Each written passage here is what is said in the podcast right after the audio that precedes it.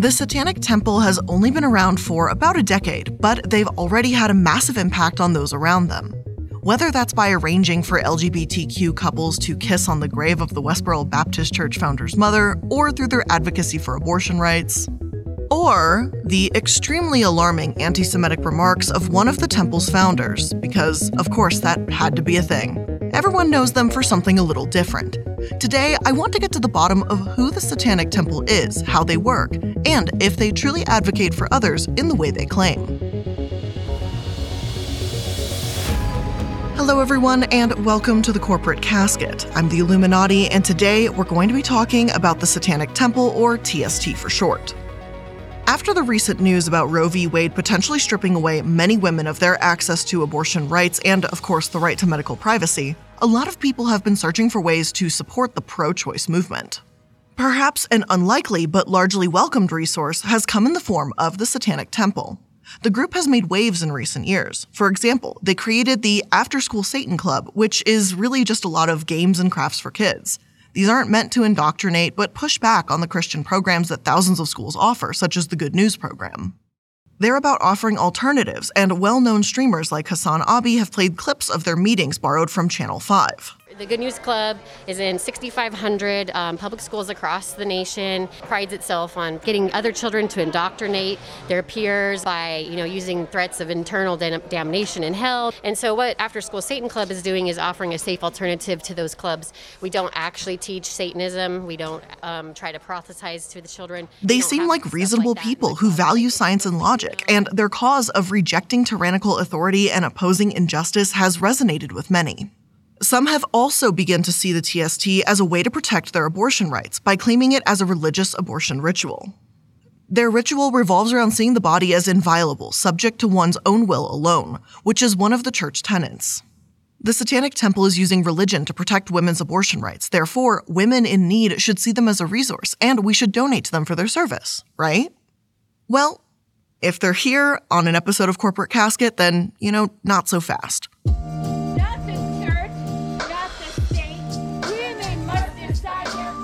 How successful have they been at actually doing this? And are they really supporting these women? In 2015, one Mary Doe went to the TST for exactly this reason. According to the Riverfront Times, she became the plaintiff at the heart of a legal campaign that was part satire and part earnest fight for civil rights. She argued that bodily autonomy was within her religious beliefs, and as you can imagine, her case started to drag on within the courts. The case became extremely high profile, though, strangely, not really about women's rights in the way Mary would have hoped. The TST's Detroit chapter produced a counter protest outside a Planned Parenthood location in which Satanists portrayed priests who reverently doused two kneeling actresses with milk. And some carried signs amplifying the myth that the clinic harvests baby parts. Someone else held a sign with the words, America is not a theocracy, and forced motherhood. Mary said that it just wasn't how she wanted to be represented, and that she felt shamed by the suggestion that she'd been nearly forced into motherhood. I thought it was a giant mockery, she stated. Between the I Am Mary t shirts they sold and the actual refusal to hold rallies in Missouri, this made those close to the case believe that TST didn't actually care about real change, just the publicity around it. And this is where things get complicated, to put it mildly. Mary Doe was a 22 single mom in Missouri when this case began, and she became disillusioned at how long it was taking. She wrote to both the church's founder spokesperson, Lucien Greaves, and the TST attorney, claiming that she wanted out of the case. However, she was the Satanic Temple's first plaintiff in a case like this. This was their chance to prove themselves. Greaves got pissed, and according to Mary, the following occurred. Lucien just completely lost his temper. He was just screaming. He was talking fast. I couldn't get a word in edgewise. After he hung up, I tried to call him back a couple times, but it didn't work, so I just blocked his number. Mary claims that after this, the temple's attorney, James MacNaughton, begged her not to damage his reputation by leaving the high profile case, and she acquiesced. Now, he does, of course, deny this because a lawyer refusing to drop a client's case in this manner could actually have him disbarred. In 2016, he proposed a gag order on Mary with financial repercussions if she tried to meddle in the case. Mary's case stalled and was lost, but abortion access in Missouri did expand. But it had nothing to do with the temple, though, as it was based on an entirely separate 2016 Supreme Court ruling in regards to medically unnecessary restrictions on abortion providers. However, as former member Nikki Moungo stated, the church made it seem like this was their victory. Quote, they called this little clusterfuck a win. In essence, what appeared to happen here is that Mary Doe went to them for help. They made a theatrical display at Planned Parenthood. She wanted out. TST's lawyer and leader suggested a gag order instead. Then, when abortion access did expand for an entirely different reason, they attempted to take credit. So, just off of this one example, is this really who we want to defend abortion rights? If it's true that Mary wanted out of the case, then I do think the Temple's lawyer should have been disbarred for trying to continue it if that's factually accurate, and Greaves should be ashamed of himself. Many women feel they aren't heard right now, more than ever, and this is not an example of them being heard. Their lawsuits in regards to abortions have struggled, and even their critics explain that TST's marketing simply does not match their reality. Even fellow Satanists, such as the Church of Satan, have referred to the temple's actions as a publicity stunt and tweeted, it's stupid to think associating Satanism and abortion would help anyone. It sure does seem like a way to make it harder for people to actually get abortions in the future. However, this hasn't stopped the temple from trying. They currently have another lawsuit about abortion pending in Texas where they're advocating for Ann Doe. So, are these publicity stunts from an organization that just doesn't really care? Or genuine efforts from an unorthodox religion? I've seen some mixed statements, and today we're going to attempt to find out. Before we truly get into everything, I do need to put a disclaimer here. Although there are some legal documents and reputable sources referenced throughout this episode, a substantial amount of my information also comes from Queer Satanic, a small group consisting of four former members of the church named David, Nathan, Joshua, and Leah. Although they do have supporters and consistently reference court documents throughout their allegations, as QS even admits, they are biased. With that being said, discussing everything TST has been accused of would take ages, so I'm going to try and break everything down as best as I can into easy to understand sections. But please know that for the rest of the episode, there will be some radically charged and insensitive comments made on part of Temple members, particularly Lucien Greaves, their founder slash leader, and brief mentions of sexual assault. If you are sensitive to either of these, I recommend checking out a different episode at this point. It's a beautiful day here at the state capitol. Great day to be a Satanist form the basis of our civil society. They don't really compare to what you're doing, do they? Well, we're getting there. We're, we're a very growing population, and we should defend pluralism and free speech. We can't allow America to divide itself into regional theocracies. Imagine a place like The Satanic Temple became active in 2013 and was originally formed to prove a point. One of the first acts of the two founders, Malcolm Jarry and Lucian Greaves, and these are both pseudonyms anyway, was to send a letter to the State Capitol Preservation Commission offering to construct a monument to Satan. At the time, there was a legal dispute over a monument over the Ten Commandments outside a courthouse in Oklahoma. The proposal was Jarry's idea, but it was Greaves that became the TST spokesperson when he told CNN that they wanted kids to see that Satanism is where the fun is. Obviously, this sparked a lot of controversy, with some saying they were nuts, but others, like the ACLU Oklahoma chapter, were tentatively supportive. If the Ten Commandments could stay, then the Satanic Temple's monument should be allowed too, right? From what I can gather, it seemed pretty straightforward at the time. Either the separation of church and state should be clear with no religious monuments at the Oklahoma Capitol whatsoever, which would be my preference personally, or other religious monuments need to be welcome too. But whether the church was joking or not, people believed in their case, and enough to donate money. When CNN reported the story, they said that TST created an Indiegogo to fund their statue, and their donations went from only $150 to about $30,000, well over their $20,000 goal. The 8 foot 6 statue they eventually created likely cost over $100,000, and today it's on display at their headquarters in Salem, Massachusetts. Whether or not Jarry and Greaves actually intended for TST to be taken seriously to begin with has been debated a bit throughout my sources.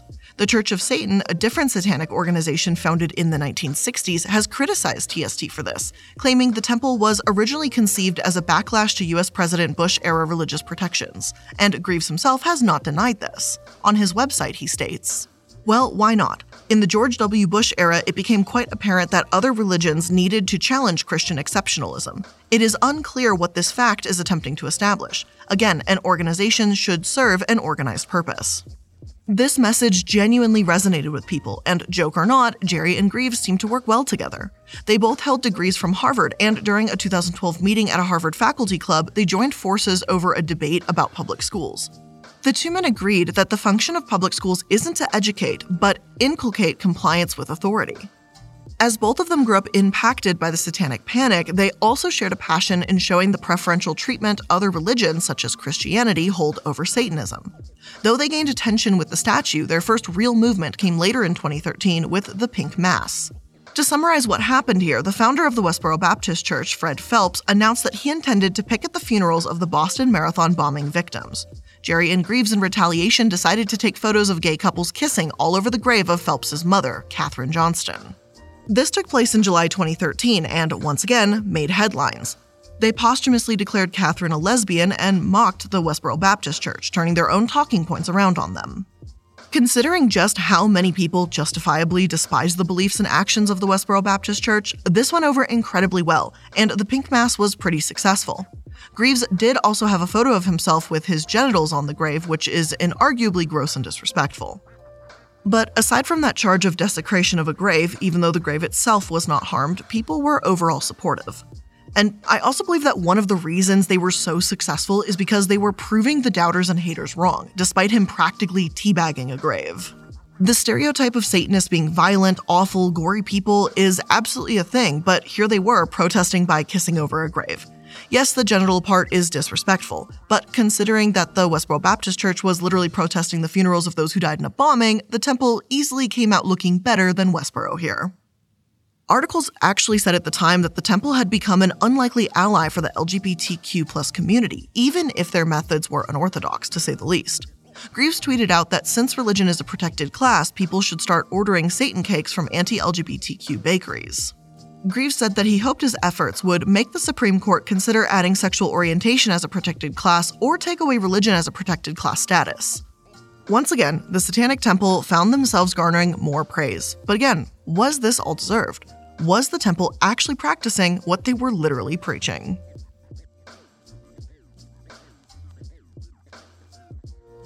One of the first and most massive accusations hurled against the temple is that they're racist.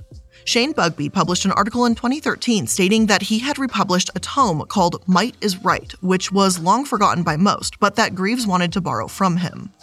Bugbee praised Greaves in his article and talks about how they've been friends for years, even before he went by Greaves, but he was still called Doug Misico or Doug Mesner in the early 2000s. Bugbee also recalls that when he first got into podcasting around this time, he invited Greaves, then Doug, for a first ever live 24 hour streaming broadcast. For 24 hours straight, we interviewed guests, philosophized, and argued. It was so great, we did another one a year later. In this article, Greaves' friend paints a picture of a group of philosophical activists wanting to build people up. They don't want an authoritarian structure of a cult, but Bugbee says the church is, if anything, an anti cult. And while that sounds well and good, what Bugbee was actually promoting is a little bit different. The Might is Right hasn't just been criticized for taking the attitude of a teenager who hates everything around him. It also describes women as two thirds womb, the other third being a network of nerves and sentimentality. The author also makes periodic racist remarks, and this manifesto has literally been referred to by white supremacist shooters, such as one 19 year old that killed three people and wounded a dozen more at a festival in Northern California in 2019. It's a staple among neo Nazis, as NBC puts it, and the author, who went by the pseudonym Redbeard, argued that strength and violence determined what is normally right. Greetings, I'm Redbeard. Let's have a chat about a most serious topic. The truism, might is right, is an oft misunderstood They concept. use this to deny the obvious, many- undeniable facts of existence they find unsavory and incongruent with their airy-fairy ideologies. Meanwhile, they rely on the very truth of might is right every day, everything they have. But we're not here to discuss this horrific book. Instead, let's address the beliefs of the temple. Does Greaves actually believe the things this book says? Perhaps unsurprisingly, it appears that he does. More than that, Greaves has said some extremely disgusting, racist, and anti Semitic things himself. Much of it is from that podcast that Bugbee mentioned on the 2003 Might is Right 24 hour radio special. At one point during the podcast, this is said by Greaves, and this is. This is a quote. So, here it is. It's okay to hate Jews if you hate them because they're Jewish and they wear a stupid fucking frisbee on their head and walk around thinking they're God's chosen people. I feel disgusting reading that. Now, Greaves has argued that these comments are old and said when he was in his 20s, as he's now in his 40s, and they're out of context. Although, just for a reality check here, I don't know where that could be contextually okay to say, but all right. They were also supposedly meant to be more anti theist or militant atheist than anti Semitic.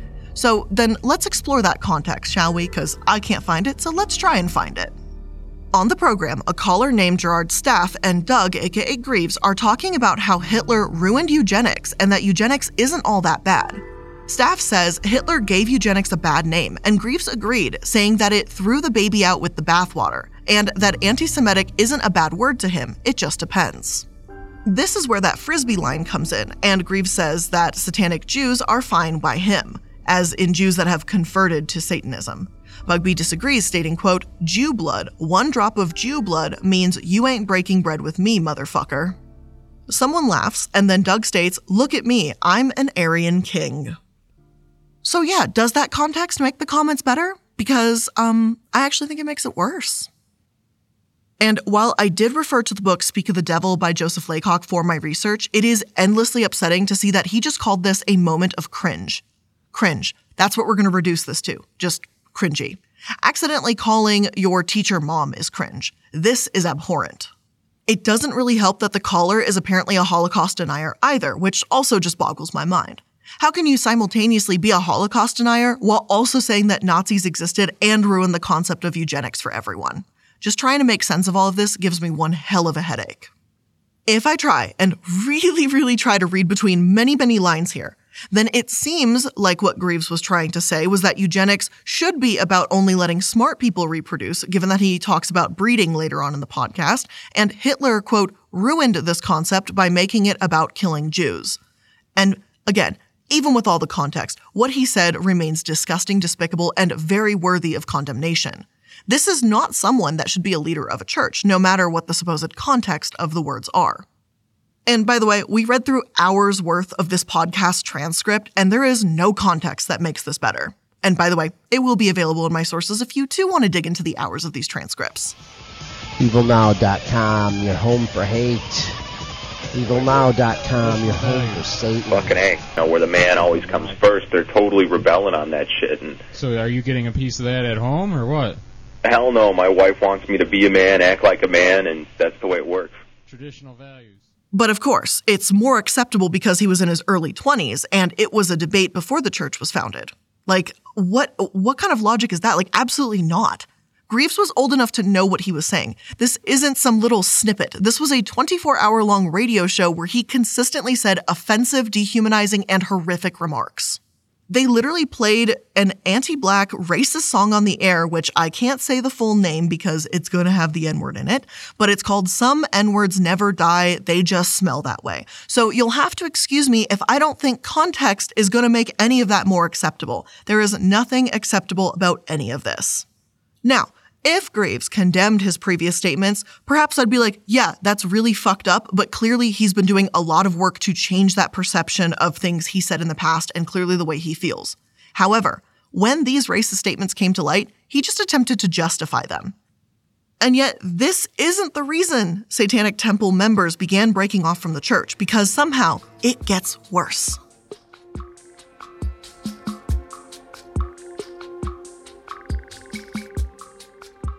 In 2018, Twitter suspended the accounts of two Satanic Temple leaders. Greaves claimed that Twitter was discriminating against their religion and stated, quote, there are deeper ramifications for society at large when social media can suspend your account just because of discrimination. We think there's uniform standards with clear metrics, but really they are corruptible by individual prejudices. All that the Temple and Greaves account did were retweet a different account that had been threatening to burn down their Salem headquarters. Yet Greaves retweeted that violence and sparked a suspension, whereas the original threat didn't. Now, I can absolutely see where the frustration and outrage would come from this, and I do think that Twitter failed the Satanic Temple in this case. However, when the temple decided to take action and sue Twitter, it was the lawyer that they hired that had a lot of people giving them funny looks. Allow me to introduce Marc Randazza. And you might be saying, Blair, who is this? I don't recognize this name. Well, maybe it'll help if I give you some context as to who he represents. Marc Randazza is a First Amendment lawyer who has represented Alex Jones, other alt right figures, and neo Nazis like Andrew Anglin, the founder of the neo Nazi site Daily Stormer. Now, you might think that just because someone represents some very disturbing beliefs legally, it doesn't mean that they themselves share in the ideals. Unfortunately, this is absolutely the case for this lawyer. In 2017, he published an article on Popehat recommending that child porn be legalized. His reasoning is incredibly strange because, on one hand, he says that producers of actual child porn aren't punished enough, but that consumers of it shouldn't be punished. He equates photos of children in bathtubs like ones that parents might take to CP, stating that these kinds of photos shouldn't be banned. And no one is trying to ban a photo of a kid taking a bath, and to compare that to child porn is disingenuous and dangerous. He does mention another case from 2006 when a 34 year old police officer had legal sexual relationships with a 16 and 17 year old in Indiana. However, though the relationships were legal, the officer also filmed them doing sex acts and was sentenced to prison time for CP. This is what Randazza seems to argue against. He says that it's warped how the relationship was legal, but the filming wasn't. And if we're going to be frank here, I don't think a 34 year old cop should have been allowed to date a 16 year old girl in the first place. But I digress. Some TST members weren't happy that Greaves had hired this lawyer, and it became a breaking point. One of their chapters, the Satanic Temple Los Angeles, left the temple entirely. Greaves insisted he didn't care what his lawyer believed and that using him as counsel isn't tantamount to co signing his other clients. Still, Randazza was questionable enough to actually have his license suspended for ethics violations, although the suspension never went into effect. Those who got past Greaves's anti-Semitic remarks, believing he apologized and grew from it, could not get past this. In addition to the LA chapter, a UK chapter and Portland, Oregon chapter also departed from the temple. Emma Story wrote an article on Medium in 2018 about why she too was leaving. Emma explained that when she joined TST, she really didn't mind that she and Greaves had different beliefs, and she wrote Greaves thinks it's terrible that protests prevented Milo Yiannopoulos from speaking at Cal Poly. I was delighted that it's bad news that many social media and podcasting platforms recently banned conspiracy theorist Alex Jones. I think it's very good and long overdue. And that hate speech as a concept is too nebulous to legislate and thus should be left alone. I think hate speech is bad, and to pretend otherwise in 2018 is intellectual dishonesty. What did it matter what Greaves believed, so long as she agreed with the church's values, tenets, and mission? Well, for Emma, when they hired Randazza, it sent a message to the world. How can we expect people from vulnerable minority groups to believe a word we say when we're busy allying ourselves with a man who spends his time working for and befriending a literal neo Nazi? Emma said that she joined the temple to do vital work, as many do. TST isn't just about Satanism. That's not why many people are even there. It's about the advocacy, the reproductive freedom, and the separation of church and state. They were a religion that, in many ways, was made for the modern world and those that wanted to make a difference. So to align with Randazza isn't just disgusting, but it actually goes against everything the church claimed to stand for. Slowly but surely, one of the most notable chapters began to break off the Seattle chapter. The reason why they're especially noteworthy is because these former members later created Queer Satanic, one of the most outspoken critics of TST, and the temple has sued them because of it.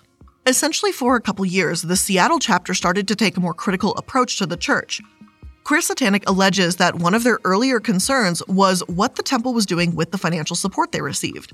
After all, Randazza was supposedly doing this case pro bono, meaning he would only take a portion of anything he wins. So, why was TST raising $50,000 at the time for legal fees? When you do look closer, it doesn't even seem like the church actually filed the lawsuit, but just a complaint that Greaves made public for fundraising efforts. Queer Satanic says that no explanation has ever been given for this. In later years, they've also stated how Greaves misappropriates church funds for personal funds, referring to a court document in which Greaves paid himself thousands of dollars from TST money. As an aside, the name Doug Mesner is in these court documents, and that's his legal name apparently. Lucien Greaves is the pseudonym that many people know him as. Now, needless to say, Greaves was not happy with the criticism, and in 2020, they filed a lawsuit seeking just under $150,000 in damages against Queer Satanic. Newsweek reported the lawsuit contends that four ex members were removed from their positions but managed to later hack into TST Facebook pages and post damaging material under the TST names.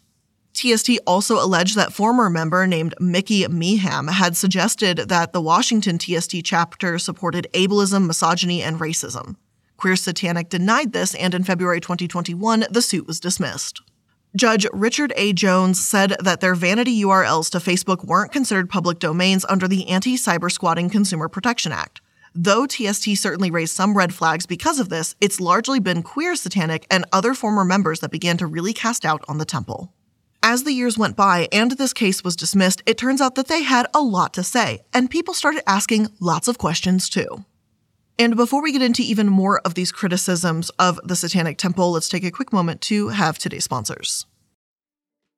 If you run an e commerce business, you probably feel like it's about time people stop treating e commerce giants better just because they're bigger. And you'd be absolutely right. That's why ShipStation gives e commerce sellers of all sizes access to the same deeply discounted rates usually reserved for Fortune 500 companies. And ShipStation doesn't just save you money, but it's a really good talking point to start. You get these amazing, deeply discounted rates. ShipStation works with over 45 different carriers, and it works with over 300 different platforms. And in fact, 98% of companies that use ShipStation for a year keep using it for as long as they're in business, so that should tell you that they're doing good. And ShipStation works with everyone, so it doesn't matter if you're selling on eBay, Etsy, Amazon, your own Shopify storefront, ShipStation has you covered. And I would know, a lot of you guys know I have a candle business, so I know about it, I promise. So don't let the big guys keep all the good discounts to themselves. Sign up using promo code CASKET for a free 60 day trial at shipstation.com and start saving with every shipment. That's two whole months of discounted shipping absolutely free. Again, go to shipstation.com, click the little microphone at the top of the page, and just type in the word casket. ShipStation. Make ship happen. Now, what is the key to consistent good hair days? Using ingredients that benefit your hair is probably one of the most important steps. Function of Beauty makes hair care products that are 100% customizable and made for your hair where it is now and where you want it to go. Function of Beauty is the world's first fully customizable hair care that creates individually filled shampoos, conditioners, styling, and treatment formulas based on your hair now and, of course, where you want your hair goals to be. And Function of Beauty offers 54 trillion possible formulations. That's T, trillion with a T. So every one of these formulations is vegan and cruelty free, and they never use sulfates or parabens, and you can even choose an option to go completely silicone free. And it's super easy. All you do is take the quick hair quiz to build your hair profile and select your five hair goals like lengthening, volumizing, and oil control. Then you pick your color and fragrance, and I really like the peach fragrance, and I also like the blue colors. I know peach and the color blue don't really go together, but you can make it happen with Function of Beauty, which is so awesome. And it's simple as that. You get your formula delivered straight to your door and just prepare for the good days ahead. Start using your products and enjoying it. So say goodbye to generic hair care for good. Go to functionofbeauty.com slash casket to take your hair goals quiz and you can save 25% on your first order. Again, make sure you go to functionofbeauty.com slash casket to let them know you heard it from our show and get 25% off your first order. That's functionofbeauty.com slash casket to take your hair quiz and save 25% on your first order. The Salem based Satanic Temple isn't your grandfather's Satanic Church. For starters, they don't worship Satan. In fact, the temple, which has 17 chapters across the U.S., the Satanic Temple was founded in 2013, but just last week they were granted tax exempt status by the IRS, making them an official church in the eyes of the U.S. government. The temple. A lack of financial transparency has become a noteworthy issue for the church since this case. They gained a tax exempt status in 2019 as a church, but Arkansas in particular is struggling to get to the bottom of its finances. The Arkansas Democrat Gazette reported that TST didn't turn over documents in their Ten Commandments lawsuit. Remember the suit about having a religious monument in the state capitol? Well, in order to sue as the Satanic Temple, they needed to present documents about their identity and finances. But they seemed hesitant to do so, according to Michael Cantrell, an attorney with the Office of Arkansas Attorney General. More than hesitant, they kept giving him the runaround. They claimed that they are the United Federation of Churches LLC. They claimed to be the Satanic Temple Inc., repeatedly rejected requests and refused to turn over documents on the grounds that the Satanic Temple is not, quote unquote, a discrete entity, Cantrell said. We've asked the court to compel the Satanic Temple to provide documents responsive to those requests. If TST genuinely wants to advocate for people, whether over a monument or abortion rights, why so hesitant to say who they are? Queer Satanic tried to shed some light on this in their Medium article about the situation. They explained that this Ten Commandments case has gone on for an extremely long time, but rather than let the ACLU do its job on the First Amendment litigation, the temple has continually filed motions and inserted themselves in a way that delays the case. Their lawyer, Matt Kezhaya, said that he turned over everything, but Cantrell continues to accuse TST of being less than forthcoming.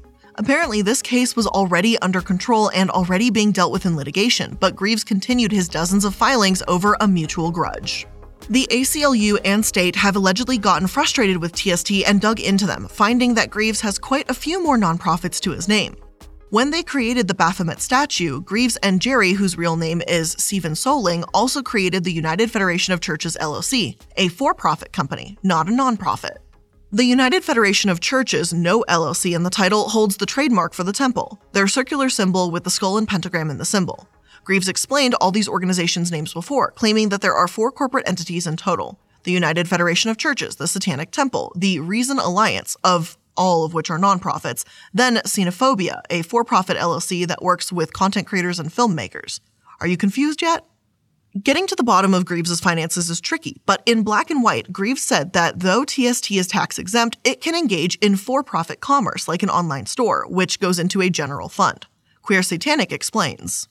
Greaves is essentially saying, I thought it was totally normal and on the level to be able to refer to the Satanic Temple as a for profit or non-profit as needed, despite them sharing the same building, website, and owners, just whatever was most convenient at the time. Greaves even filed their suit against Queer Satanic and the United Federation of Churches LLC, all while fundraising for their nonprofit church. I recommend checking out Queer Satanic's articles on their finances for a better understanding of what's going on here because I admit it is a bit difficult to follow. And for a church that wants to be different, why does it feel like I'm trying to deconstruct a televangelist finances all over again from the megachurch episode?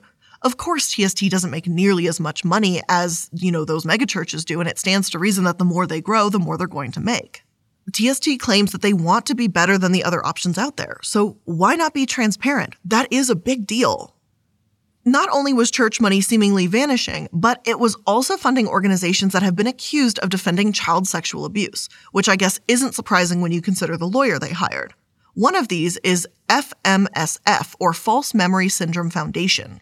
This foundation argues that victims of abuse, especially children, can't be trusted.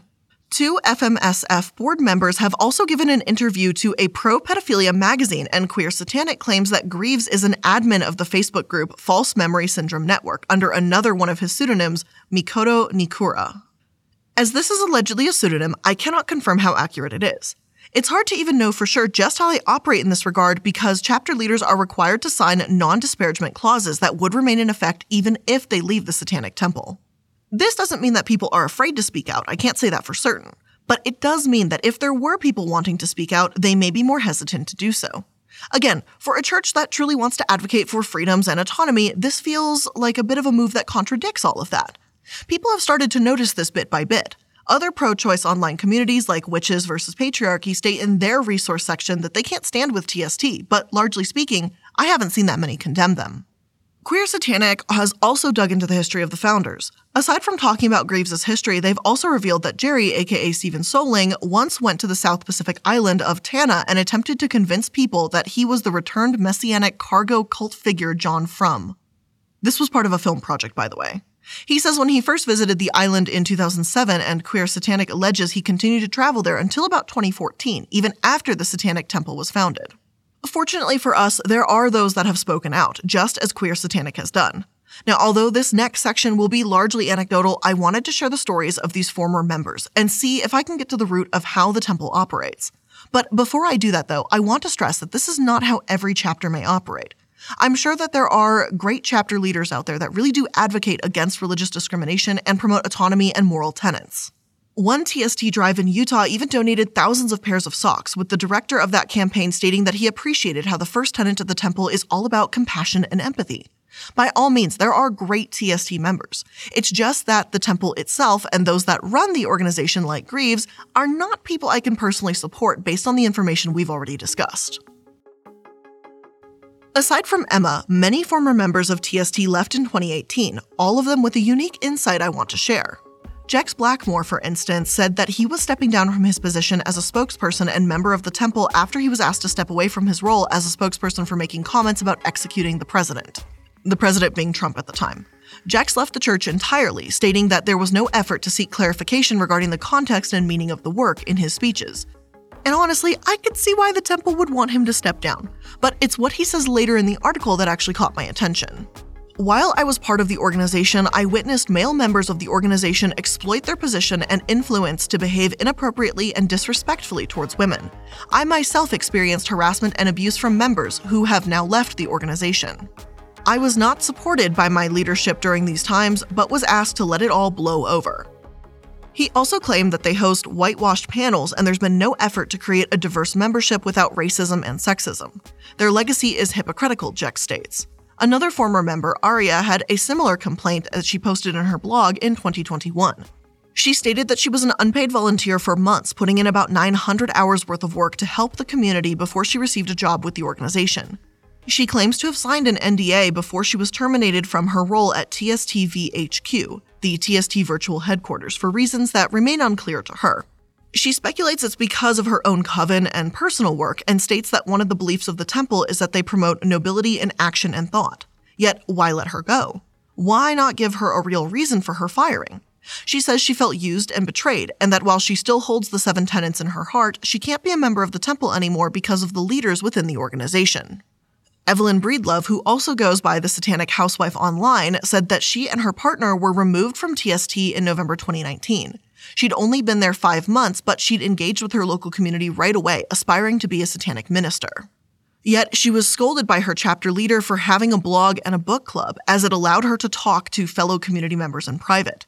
They seemed upset that she was being looked up to as a leader, and then, not long afterwards, she learned that a previous member had done research on her and learned her real birth name. When Evelyn expressed her concern for her personal safety, she was called a drama queen who sucks the fun out of the chapter. Though perhaps the most damning and concerning story comes from Queer Satanic. They don't reveal the name of the person that made this complaint, so it's extremely difficult to verify at the time. So, again, feel free to take this with a grain of salt. According to their post, a member was banned from TST for filing a report about a different member within a leadership position raping them. From what I can tell, both of them were given a one year ban, and the situation was referred to as a toxic episode, with the church telling this member that they needed to move on. A detective was allegedly brought into the situation, but there haven't been any updates since. I don't know how true these stories are, but what I do know is that TST has not been transparent and clear with their finances. Greaves has an extremely disturbing history, and any evidence backing up their claims about how they'll help women's rights is kind of lacking. So, all I can really say at the end of the day is this proceed with caution. But with all of that being said, that is where I'm going to end today's episode of The Corporate Casket.